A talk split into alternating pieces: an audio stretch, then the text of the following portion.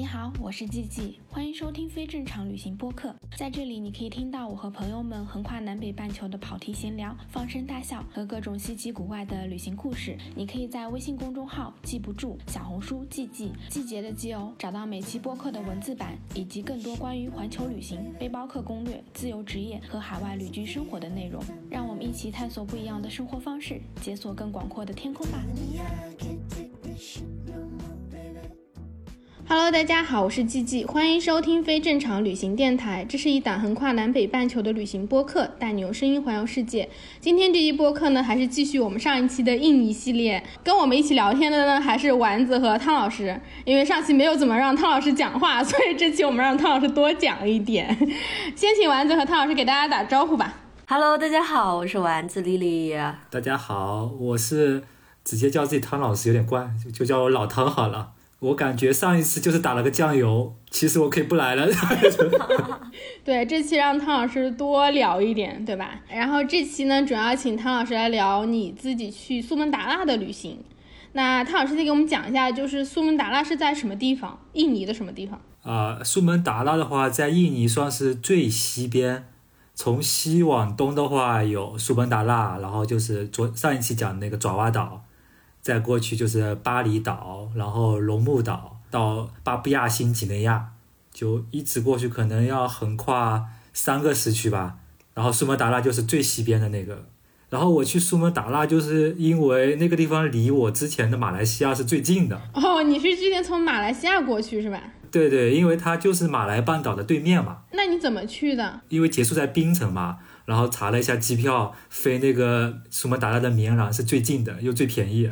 你多少钱的机票？可能也就呃两两三百块钱吧。好便宜啊，这啊，因为一一个小时的那个亚航嘛。啊，那真的很近，所以你就去了绵兰。绵兰到底有什么？去之前就听这个名字是挺好听的，然后我在那个呃。槟城嘛，不是参观过一个当时不是很很有名一个华人的那个住宅嘛，什么蓝房子这种。然后我知道他有个亲戚，他是在绵阳的，也是当地的很很 很有名的那种当地的呃华商嘛。然后他也有一个很好看的房子。那我说，哎，这个好像有点意思，那我就去绵阳吧。啊，然后当时我在那个马来跟新加坡还有老挝已经逛了两个月了嘛，就晒得很黑了，就是有点像难民的感觉。一进入棉兰那个机场，就那个呃海关一看到我就感觉我要去打工的样子，然后又又没有买离境机票，因为我都不太喜欢买离境机票的嘛，就感觉要自由一点。这这一看，这绝对就是要偷渡进来打工啊！就是，然后就直接就把我带到那个最高长官那边去。小黑屋是吗？呃，小黑屋对，然后要问我是靠什么生活的嘛，他就要保证你有这个足够资金嘛。嗯。然后我就赶紧拿出那个我的手机跟他说，介绍我说我是那个微信上面写公众号的。然后就跟那个地推 A P P 一样的，给他介绍整个公众号是怎么怎么怎么运作的呀，然后那个打赏是怎么弄的呀？那个打赏又很难解释嘛，因为我又不能说 donation，说说 donation 的话，感觉是讨饭的那种，然后更加要被驱逐出境了。然然后解释半天，他也觉得呃不知道是什么回事啊，写公众号。然后我就说，哎呀，那我就是那个呃呃旅行作家。然后他一听说作家，然后他就来劲了，他就一定要去那个谷谷歌我，谷歌我的名字，然后一谷歌什么都没有，觉得我是骗子，尬住了。我我我说我们那个国内不是不让上谷歌的嘛，所以说没有。我说百度上会有的，然后他一说挺有道理的。然后最后呢，我是把我那个以前的那个护照，不是上一本护照拿出来给他看嘛，看到我去过，不是有美签什么，去过很多地方嘛。他觉得我在美国都没有黑下来，那可能是是有点钱的那个啊，然后最后才这样才让我走的。我第一反应去谷歌了一下汤怀。哎呀，我因为我说我是那个 travel writer 嘛。他觉得可能我是那种很有名的作家，是不是？我我想唬他一下，这个哎呀，真的。在马来西亚已经成为旅行作家了。对对对，因为那时候我我觉得跟别人说我是旅行作家，好像大家对我就会很放开自己，都想把那个故事跟我说什么的，然后人又很好。就如果他不好的话，比如说像那个海关，如果要什么讹我点钱什么的，他怕我写进去嘛，大概就会对我还挺好的。啊，就不会有这些。突然觉得很有道理，我下次别人问我什么，我就说我自己是个什么记者，然后什么之类的。但是记者可能会比较敏感一点，就说你是可能是呃写作的或者 blogger 什么的。哦，对，vlogger，我想起来，我上一次从加拿大去美国，就去波特兰，然后过美加边境，正常海关是不能拍视频的。那个海关的官员居然问我，哎，你们在拍视频，你是不是 YouTuber？我说对对对，然后他就跟我聊天，然后他就让我们拍。然后我们就过去了。对对对，不过我现在说自己是 blogger，他们都以为是那个 YouTuber，因为以前觉得 blogger 是博客嘛，好像现在写这个的很少了，大家都是拍那个 YouTuber。对，那你赶紧去开一个 YouTube 的账号，这样别人下次去搜你的时候你是有的。呃，我之前在那个古巴的时候也有过行李箱被航空公司托运过程当中坏的，一般来说都很难被解决。然后因为我一直拿着相机在拍摄，竟然在五分钟以内给我换了个新的行李箱，因为他以为他他问我是不是 YouTuber，这种媒体的威力，哇！对对对对，怕有不好影响。嗯，对，学会了，大家先去搞一些账号。所以说，当你比如说拿着一个相机一路在拍的时候，好像一般的人都会对你比较好嘛。他不会把表现不好的，因为你会会录下来嘛，啊，就这种感觉，嗯。对，但我在杭州网红之地，我有一次在拍那个菜，因为那个菜是有干冰的，然后就有很多烟嘛，然后因为我中途去上了一个洗手间，等我回来想要拍这个时候，这个烟就没有了，然后那个。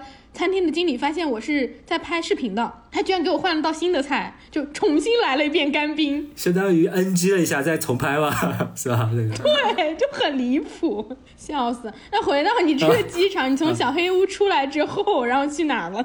当时在印尼也没什么朋友嘛，啥都不懂的，就是在一路上会碰到各种印尼人，比如说小机呃机场出来的大巴上就会有两个印尼的呃呃大学生嘛，刚毕业的。当老师的。一般碰到这样的我就会主动搭讪的嘛，因为反正没朋友也没人认识，然后他们就非常好，就会呃帮我去那个搞印尼的 SIM 卡呀什么的，因为我不是要写东西嘛，要写东西的话就遇到当地人，我都会想要主动的去跟他们聊一聊嘛，这样才能会产生故事嘛，不然的话你一个人旅行其实很很孤独的。但是绵阳本身呢，其实它这个城市呃虽然说是呃苏门答腊好像是第一大城市吧。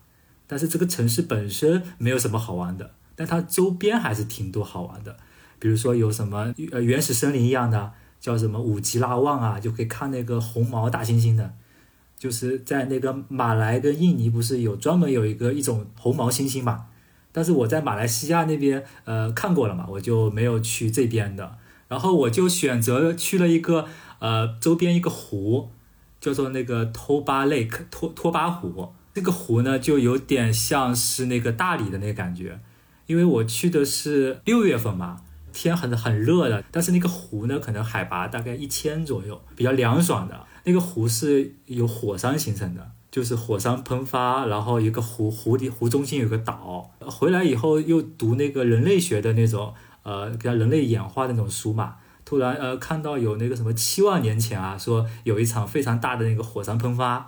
然后呢，那个智人可能从几十万突然因为太冷了嘛，降到了大概一千一千左右。可能再冷一点的话，智人可能像我们就可能就灭绝了。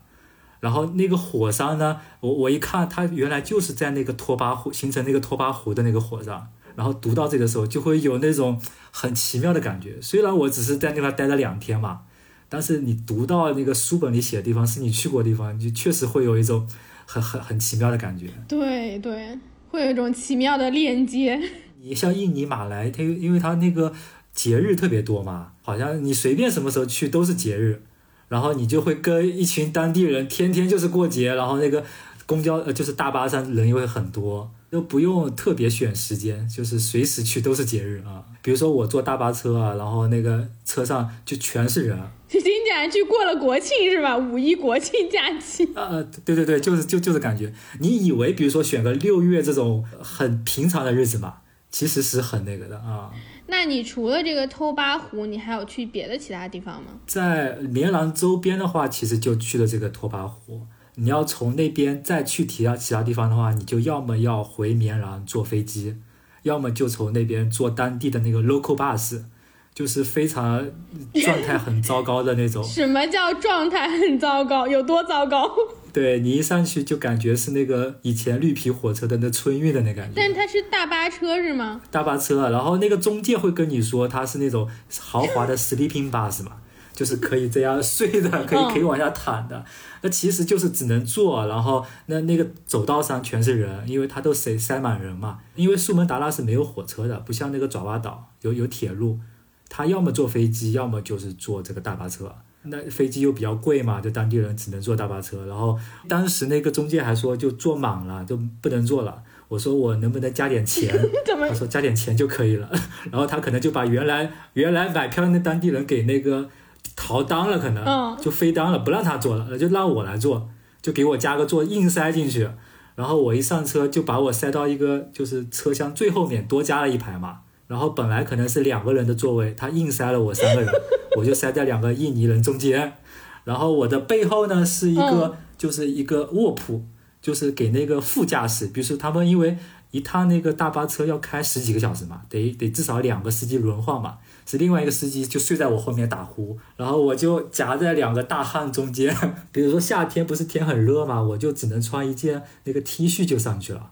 其实那个大巴里面是呃是空调很足的，然后我那个行李箱不是放在车下面嘛，衣服都不在身边嘛，巨冷，然后我只能就是靠两边的人把我挤着，那个靠他们身体取暖，靠这样能坚持一一晚上十十五个小时啊，就整个人就要崩溃了。中间不是有那个停车吃饭嘛，就六个小时就会停下车的，就下车吃饭，我就看到餐厅里有一个老外嘛，我一看，哎，他是不是一个德国的老外，一一个小姐姐。然后我赶紧就上去跟他搭讪了，我说你是不是跟我一辆大巴？他说是的。然后他比我还要早六个小时，他是从那个绵然上车的嘛，我是从托巴湖嘛。然后他一看到我，两个人就感觉要抱头痛哭啊，他也顶不住了，就是。那你坐这个 bus 去了哪里呢？像绵然的话，它是北苏门答腊的首府嘛。然后我去坐这个 bus 去的是那个呃西苏门答腊的首府。就是那个巴东和那个叫做五级丁仪的这个地方。那这两个地方又有什么东西可以看的？呃，五级丁仪的话，相当于是西苏门答腊的以前的首府，它也是一个比较呃高山上的小城。然后它那个地方其实很多老外喜欢去玩，是因为它那个周边这个城市外走个十分钟就到了那种山区，就是像那个桂林啊这种这种地方的。因为我不是跟那个那个德国妹妹嘛一起坐的那个大巴到的那个五级丁夷嘛，他老外他在那边就很受欢迎嘛，就各种人要找他拍照呀、合影啊，然后他就在那个。酒吧啊遇到了一个当地人，然后那个当地人就聊着，就发现原来是一个导游，就是做当地导游的。因为我之前我一般玩都不太会找导游的嘛，因为要花钱什么的，就觉得贵嘛。但是到那个地方好像确实是需要一个导游带你这个 city walk 呀，跟你讲讲当地的，比如说当地的是一个母系氏族啊，他他他会跟你讲这些的。呃，因为当地有一个呃少数民族吧，就是那个呃本地人，呃闽南嘉宝人。他们好像是呃，还是保留着那个远古那种母系氏族的那感觉的。嗯，那你有去那边看吗？就村落里。村落里我去了，是因为当时有一个那个奔牛节，因为六月份大概是刚好上一季的那个水稻成熟了嘛，下一季还没有播种，之间大家在休息，然后又要耕田嘛，耕田不是很累的吗？他们就想了一个活动，就是用那个闷奔牛，就是让那个牛拉那个铁锹，人站在那个铁锹上，然后来比赛。然后呢，这样又可以把那个地给犁了。然后呢，那个男人们在那边秀秀这个技能嘛，又可以相亲啊什么的，又是个相亲大会 啊。对，结合起来了。嗯。然后这个地方就是在那个山区，就是每年可能他就每个周末都在不同的村子里轮流来办的。如果你不找向导的话，是很难找到这个地方的。对，我也想起来，我之前在墨西哥也是一个小镇，然后就有遇到。就当地的导游，他也不是有导游证的那种，反正他就是可以带你骑自行车什么的。后来他就带我们去溶洞跳水，然后后来我们就去他家喝 tequila，喝了他家好多 tequila，我感觉导游费都给我们喝回来了。所以说住那种什么 home stay 什么的可能会比较好。我现在比较喜欢住这种呃当地人开的 home stay，不太爱住那种青旅了，因为青旅住的都是相比比我们年轻很多的，就是刚大学毕业啊那种背包客嘛。然后你如果住那种呃 homestay 或 guest house 是单间的，然后可能都是会有那个呃上了年纪的那种夫妻啊，可能各种聊的比较深入一点，我比较喜欢这种现在啊。对，其实价格它也不会比情侣贵太多了，可能青旅五十块，像 homestay 的一个单间可能六七十块。哦，那很便宜。对对对，也会平衡一下，就不会像以前那样只找那个最便宜的那种那种来了。哎，我记得就是巴塔哥尼亚快车的那个作者就写过，就是那些穷游背包客。我我当时就在想啊，这个真的就不就是说我以前嘛，就是为了省钱的话，就是尽可能的去节省旅费。他的意思就是这些穷游背包客并没有给当地创造收益，没有形成一个正循环。然后我现在出来的话，有的时候我就会想着说，这个钱尽可能的给当地人赚。就是尽可能的住宿啊，嗯，找那个包车司机啊，然后吃饭啊，什么都找当地人的餐厅，因为毕竟你在，嗯，本身是他们的那个居住资源，你又侵占了一一小部分，那就还是让经济上面有一个正循环，包括购买当地艺术家的那种作品，我觉得也还确实这样是挺好的，在自己能力范围内去做这个事情。对你的观念改变了以后嘛，其实就有些时候当地人哎多多收点，我觉得也也还 OK 的。就让他多赚一点嘛，啊！主要是我觉得可能你结束了那个非常穷困的潦倒的那个阶段之后，现在回头再去看，其实很多地方你真的一辈子都不会再去了。如果你想着我以后有钱了再来体验，实际上你根本就不可能再去这个地方了。大部分地方你都不会再去了。是的，是的。之前去印度那个安格拉不是那个泰姬陵嘛？嗯，连这样的地方我我都没进去，在外面看了一眼。觉得觉得要一百多块，太机灵。天哪，那个地方我感觉就只有泰姬陵可去啊！你没去泰姬陵，那你去哪儿了？就在泰姬陵门口张望了一下，因为觉得实在太贵了，因为它要一百多嘛，当地人才十卢比，好像是。对，印度也是十倍的。对，东南亚就是对外国人跟对本地人这个差异特别大，狂薅外国人羊毛。呃，对，昨天不是丸子说那个日惹的那个什么呃，另外一个普南巴郎嘛，其实我去了那个地方，租了个摩托车去的。就在门口，我看了一眼，然然后因为它是那个栏杆嘛，栏杆其实是能能看到里面的，能看到里面在那个呃举举办那个什么婚礼啊。然后我一想，哎呀，这一眼很值啊，这个省了两百多块钱呢，这个。汤老师混了十年，还是去不起寺庙，怎么回事？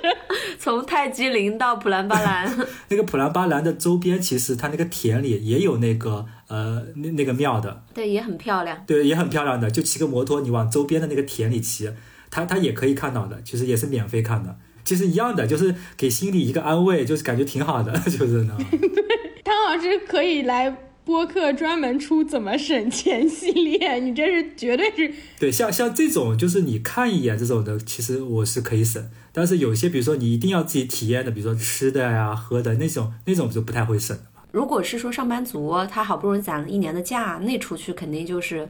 呃，该看的、该吃的、该喝的，就是都往最高级别去去这样做嘛。就包括我后来发现啊，在国外真的是赚中国人的钱好赚，比赚外国人的钱好赚多了。因为对于外国人来说，他出门旅行就可能一年两到三次，甚至三到四次的这种家庭旅行都是很常见的欧美国家。但是对于中国人来说，很多时候都是两年了，就是省了一些年假出来玩儿，就是哎呀来都来了，肯定就是要最好的。所以中国人在。出境游这一块儿真的很舍得花钱，可能我跟老汤，我们就包括季季，我们这种就是长途旅行的话，就还是会尽可能的省钱。就如果说有一些价格差有十几倍的话，对于长途旅行来说，这样花费是不可持续的嘛？就比如说我要出去三个月、六个月、十个月这种一年的这种旅行就没有办法了。然后我那个时候在斯里兰卡有一个特别有名的景点叫做狮子岩，就是外国人那个票价特别高。然后当时我就呃爬到对面的一个山，是不是？对，就是对面的一个山上。其实你还更好看，因为你看到了整个狮子岩的一个全貌。但是你如果爬到狮子岩上，嗯，因为你人在那个山头上，你就看不到那个山的一个全貌。但那个对面的山，你要负担的风险就是它是一个野山，所以巨难爬。然后我穿了个人字拖去爬山，当时一个老外，一个欧美人看着我，都对我投来了赞叹的眼神。丸子爬山都是毁了自己的系列是吧？是的，是的，就是穿那个人字拖，后面我是光脚爬的，我感觉我脚踝都伤到了那种，就再也不干这种事情了。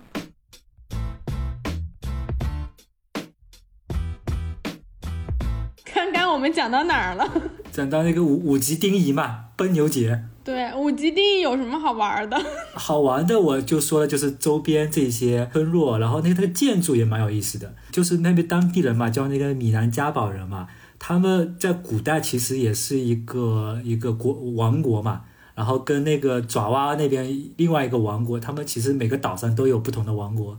然后在古代，他们两个爪哇好像会入侵那个呃苏门答腊，他们可能苏门答腊人觉得有点打不过，他看那个很强嘛，他们就提议说要用呃人就不要打了，然后我们每人出出一头公牛，就是牛如果斗牛赢的话，就算哪方赢啊。爪哇岛的那个国王呢，就出了一头，好像是说了是出了一头母牛。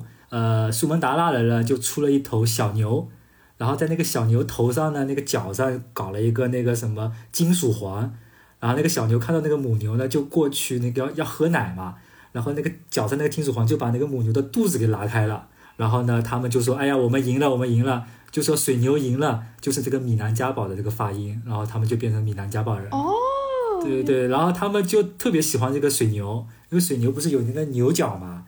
他们那个建筑就是用各种牛角的这种样子，蛮有特色的。他们那边还有一个，比如说我现在比较愿意花钱的就是美食了嘛。然后那边就有一个在整个印尼都比较有名的叫巴东饭。嗯，是什么样的饭？它这个饭呢，就是它的那个菜就一小碟一小碟的菜会有很多的。你一坐在那个地方，他就会给你上一大桌十七八道那种菜，全给你上上来，然后你可以自己挑着吃。就是喜欢的就吃，如果你没动的话，它之后就不算钱。说它是可以给你上二十道，然后你只吃两道，会有人这么干吗？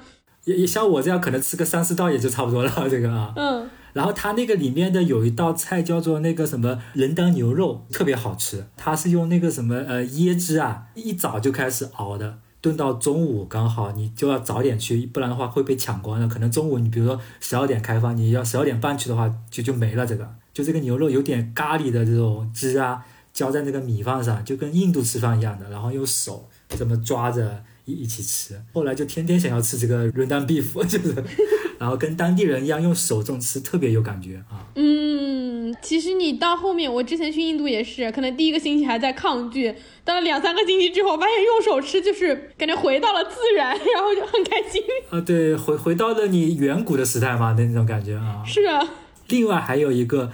就老外喜欢去那个地方，就是因为那边除了这个米南加堡人是原住民的话，他还有在那个巴东的对面还有一个岛，就是那里的人呢叫做那个明达威人，他们就是就是像那个纪录片里面更原始那种，就穿一个那个树叶做的裤裤衩呀，拿拿个叉子这样非常原始的这种人，就我之前是不知道的嘛，是那个德国妹妹告诉我的，她说她一定要去看看这种原始部落。比如说，他们要住个呃五天四夜啊，非常贵，可能要呃两三千块钱。哦，就是去部落里面跟他们一起生活是吗？就部落跟比如说老奶奶他们一家人一起生活。哇，那还是很值得体验的。对，这种钱我肯定会花。嗯，汤老师肯定没花。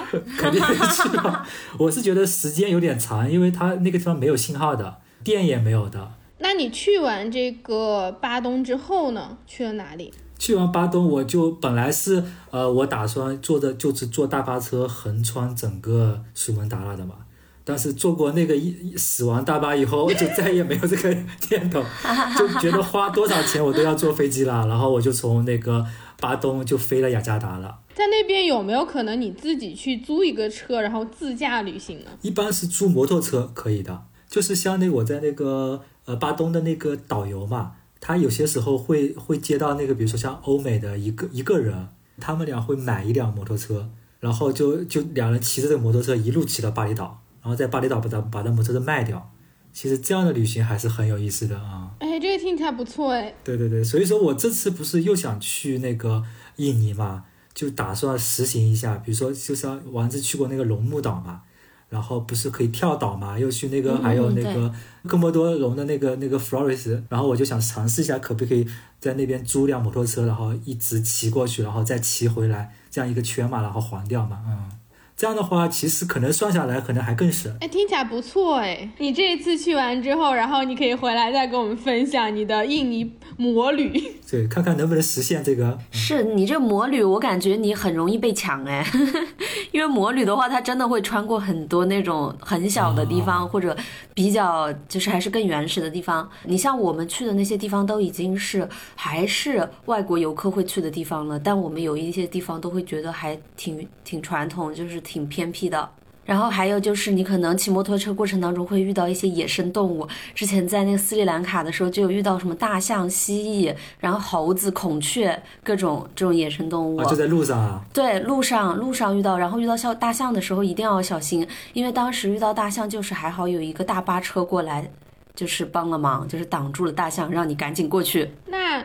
汤老师的这个苏门答腊聊完了，其实印尼有一个所有人都知道的地方，就是巴厘岛。我们顺带接着这期可以聊一下，因为我知道丸子和汤老师分别都去过巴厘岛嘛，然后可以来聊一下你们去巴厘岛的这个故事吧。就丸子之前是去了三次巴厘岛，对吗？其实去了四次，这次也去了，但这次就待了一个星期，我就我就去日惹了嘛。那你去巴厘岛有玩什么吗？就前面几次。我第一次去巴厘岛的时候是我自己去的，然后就在那里遇到了我大学毕业的第一个男朋友嘛。但是他并没有，就是我们在巴厘岛的时候并没有在一起，所以那个可能就是一个就是有点浪漫的那种旅行。包括我们后面骑摩托车环岛，然后在中途被迫在一个很偏僻的。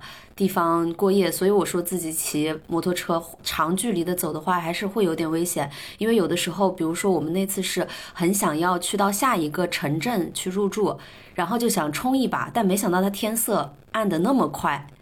然后你到后面天色太暗的时候，就已经不太适合自己开车了，就已经很吓人了，在山里面呼呼那个。就很危险了，就不得不在当地的居民家留宿，那边也没有正儿八经的旅店，就是纯当地居民，而且当地居民也觉得你很奇怪，大家又无法沟通，那种眼神，呃，就很还是有点吓人，就避免这种没有油或者是高估了自己的实力，说想要跟太阳追一追赶时间这种。总之就是第一次是这样，第一次是在巴厘岛也待了快一个月，然后我那个时候在巴厘岛学瑜伽。然后第二次是跟我爸妈去的，然后第三次我已经忘记了，呃，然后第四次就是这一次去了乌布，就是巴厘岛中部的一个地方。嗯，哦，对，第三次我知道干啥了，就是上一期说的爬火山。这么难忘，你居然给忘了？对。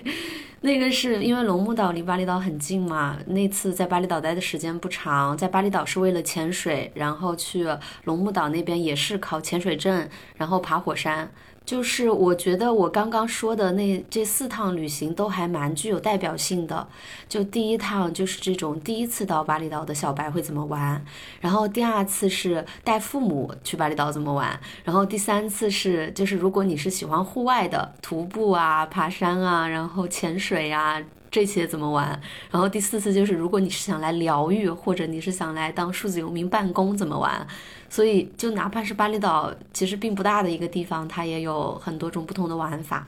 汤老师主要是参加婚礼怎么玩？对，其实巴厘岛很适合去很多次，我感觉，就每次都会不一样的。我第一次是参加那个土豪婚礼嘛，然后跟这次自己去，我感觉去了两个完全不一样的巴厘岛，就感觉不知道是同一个地方，都不像是。因为第一次他们像那个很多明星不是会去巴厘岛结婚嘛，然后会在那个南边那个度假村。包一个特别豪华的那种酒店，什么阿亚纳酒店，我我当时就是住在那个酒店，自己付的房费一晚一千多，根本睡不着，就是，我去，那是最豪华的。然后为了参加土豪婚礼，我还要给自己那个做那个衣服嘛，不能穿太差嘛。然后要去当地有一个叫什么呃保罗那个什么衬衫嘛，那个。啊啊啊啊！那那个衬衫是在当地做的，所以说当地会比较便宜，但也要六百多块一件。下了血本啊！哎，但这样听起来觉得很像是就是攻略，就是哇，原来在那边做一个就是那种西服衬衫，比在国内便宜很多，可以去那边做。对对对对，也也，但六百已经是我一生中最贵的衣服了，这个。不过那边确实是有那种什么呃海边的那种叫什么 rock bar。就是摇滚酒吧，就在那个海岸的那个悬崖上的这种、哦悬崖酒吧悬崖。酒吧，就是就是特别豪华的都有。你能在那个巴厘岛非常非常豪华，就像电影里那种感觉。但第二次去呢，像今年去的话，就去了乌布嘛，就跟丸子那一样。那个地方又是另外一个，就是好像在文化中心一样的，对，文化艺术中心，对，一百块钱就能住的挺好了。然后晚上呢又有各种那个音乐嘛，就像那个甘美郎那个，我特别喜欢那个音乐。它是一个打击乐组，然后它有好多好多那种嗯打击乐敲的那种这种东西，就一排一整排，它整个编制可能有呃就是十个人到三十人不等的那种。还有很多在那个十字路口，因为有红绿灯嘛，你你红灯他们就开始弹那个音乐，然后最好你给给点钱，然后一绿灯我们要过了以后，他马上就停下来不弹了。我第一次听到我就录下来发给王子了，我说哎这什么音乐？因为他不是搞那个。世界音乐旅行嘛，然后他就说甘美郎，嗯，然后我就记住这个了，然后到哪个地方我都说，哎，有没有甘美郎音乐？我就是好像中毒了一样，一定要听一下这个啊。在巴厘岛就是各种皇宫啊、祭祀啊、一个节日啊、生日啊、一个家里面的重大事情，全部都会有这个音乐，所以对他们来说是很日常，甚至就是。这个音乐代表巴厘岛这种符号，一个文化符号，就是你听到，你肯定就会知道，只是我们现在说你还没感觉。现在背景音只要有的话，然后听众朋友哦，就是这种，就是做 SPA 的时候听的音乐也像，像痛痒那个噔噔噔噔噔噔噔，就有这种感觉，知道吧？我瞬间 get 了。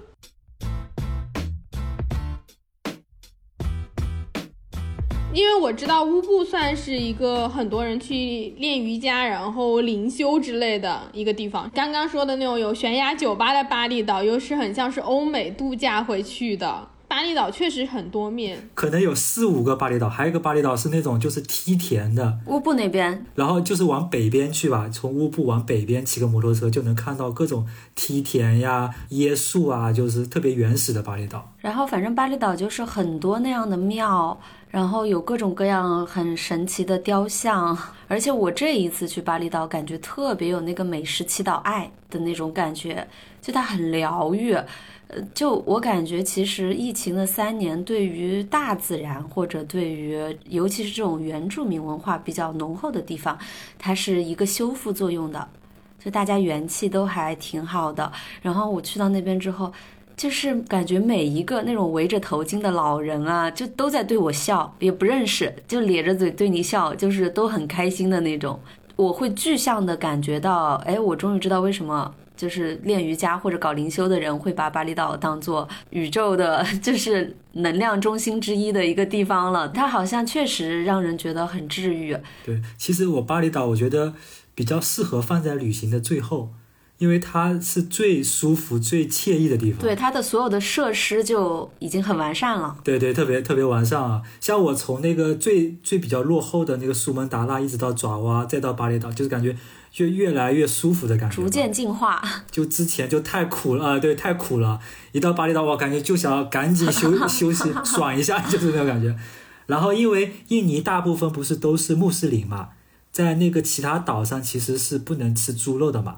其实每天最多的就是就是 random beef 牛肉或者是 chicken，然后你到了巴厘岛就可以吃猪肉，就是那个猪排，就是特别好吃，再贵也要吃，就这个啊。那你们去巴厘岛，因为现在其实巴厘岛算是一个很热门的旅行地，我也挺想知道，就是巴厘岛现在的物价怎么样，就有没有被这种游客给炒起来？巴厘岛本身在对于印尼人来说都是贵的，就巴厘岛的物价可能是日惹的一点五到两倍吧。包括你像疫情开放之后，就其实对于中国人来说还是不算贵，还是挺便宜。就像老汤说的，我们一百多块钱就可以住一个不错的民宿。但是，呃，确实因为过去的游客比较多，然后还有就是你像今年有很多俄罗斯人，他们为了逃避服军役嘛，然后就会 run 到巴厘岛来，而且他们是长期的待在那边。然后就可能会对当地的呃旅行资源或者各方面资源有一些侵占，然后价格可能会有所抬高。就是你们两个反正都去了几趟这个印尼嘛，你们现在只选一个地方，就是印尼最推荐大家去的，会选哪个地方？就是因为巴厘岛它旁边还有几个岛，就是蓝梦岛跟刚刚老汤说的龙目岛，然后帕尼达岛。它这个是看个人体验的。就我还确实挺喜欢那个龙目岛，它附近的吉利三岛，其中的一个吉利大岛，所以是巴厘岛旁边的龙目岛旁边的吉利岛旁边的吉利大岛。那个岛上有什么呢？就是你为什么会喜欢这个大岛？其实那个大岛它也不大，如果你徒步走过，就是环整个岛一圈的话，我估计也就是个三个小时。可能是因为我当时在那学潜水，运气特别好。我在学 open water 的时候，open water 是最初级的一个镇的时候，我就看到了 manta 群，十二只 manta 从我面前游过去。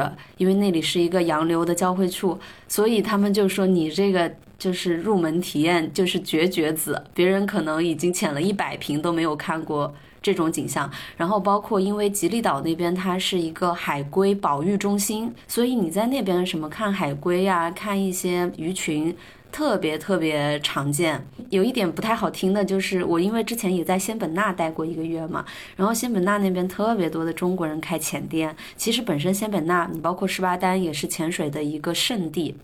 但是因为太多中国人在那开浅店，有一些价格的竞争，就是市场价格被打得很乱，然后导致可能当地的这种本身当地的潜水员或者浅店在当地不是很好生存，然后包括对水质的管理也不是很好，可能在教学的时候没有把环保就海洋保护这一块的东西讲得太清楚。但是你像在那个吉利岛的话。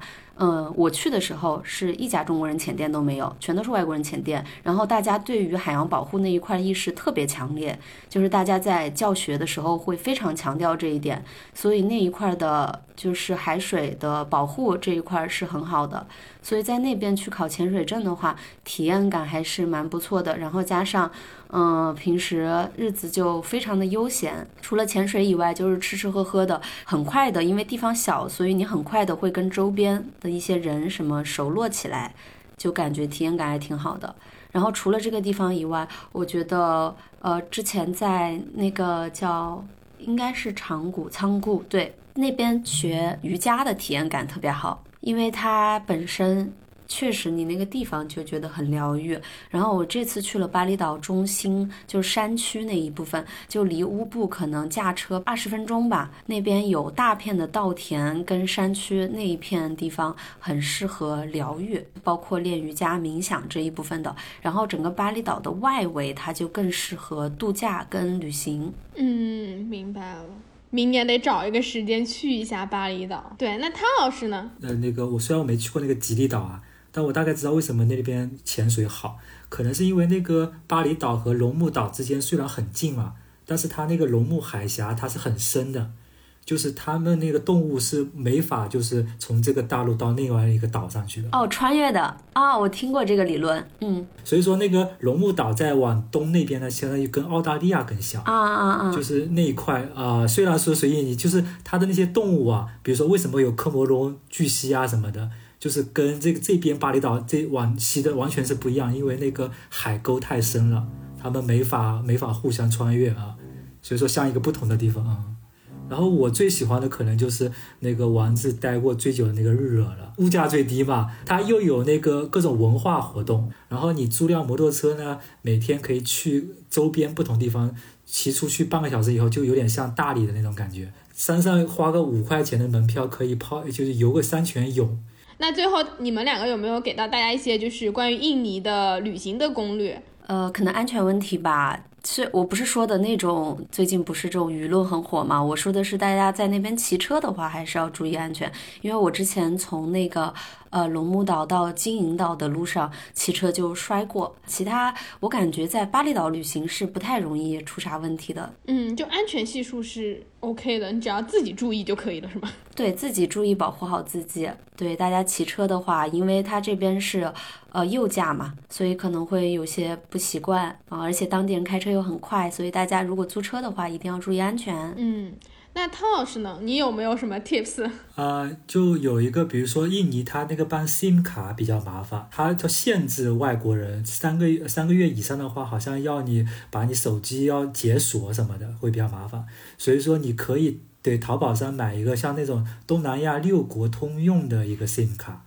然后去那边就可以呃即插即用，就会比较好。啊，那个很方便。对，然后还有那个取钱，好像在巴厘岛很多那个 ATM 都会被取光嘛，你可能要找那个叫做 BCA 的那个 bank 吧，它会一次可以取比较多，可能可以取到呃两百五十万的那个印尼盾，印印尼盾啊，听起来好多钱，两百五十万。一一千多块钱，一千多块钱。然后其他的只能取一一百万，就比较少嘛。对，而且每次要单独收手续费。哎，我觉得最后还可以给大家推荐一些，就是关于印度尼西亚的书籍或者电影，因为当时老汤给我推荐那本书，我觉得看了，我对我在印尼的旅行就挺有帮助的，对他整个国情的一个理解。就是上上期播客也有讲到，是理想国出的一个系列嘛，印尼 ETC 众神遗落的珍珍珠，我觉得还可以给大家推荐一两个，就是印尼的歌手跟音乐队。就我还挺震惊的，因为我本身这次过去也是想拍音乐人嘛，然后我之前对于印度尼西亚的音乐是完全没有概念的，就觉得 what，就是印度尼西亚有什么好的音乐吗？结果我特地去了解、去搜了几个印尼的独立乐队之后，发现我靠，还是挺有态度的，真的很敢写。然后也还就是他们有一些独立音乐人做的挺不错的，可以跟大家分享一下，到时候在 show notes 里面。对，印尼的音乐确实很棒，就是他们那个国父嘛，苏加诺的儿子，竟然也是一个摇滚音乐人。哎，这这还蛮酷的。对对对，有点像我们那个以前林彪的儿子林立果嘛，他其实是北京比崔健还早的那个摇滚音乐人，就是有这种感觉。然后还有印尼最有名的，其实那个音乐是那个《美丽的梭罗河》啊，姜文的那个电影啊《太阳照常升起》啊，美丽的梭罗河》，其实我就知道这一首了。对，其实就是早期九十年代的时候，国内的很多流行歌是翻唱的印尼的流行歌那可。以，到时候大家可以去我们的 show notes，或者是去公众号里面去找丸子推荐的这些歌单。那差不多，这就是我们这期的印尼故事了。然后这期很开心，汤老师讲了好多，我都快笑死了。我觉得很好，我觉得很开心。哎，一晚上没睡着呀，真的是。这汤老师为了录我们这期播客，昨天想了一晚上，笑死我了。这种第二天要考试的这种心理负担感。对啊，十几年是遗留下的那个呀遗后遗症啊，对？好，就希望汤老师之后可以常来做客。去完印尼之后，或者说你有空，你也可以来跟我们分享你的东南亚其他旅行，我觉得应该会很精彩。其他再说得付费了。对，我们下次录付费的。那就谢谢丸子和汤老师，我们下周六的时候继续闲聊全世界，拜拜。好，拜拜。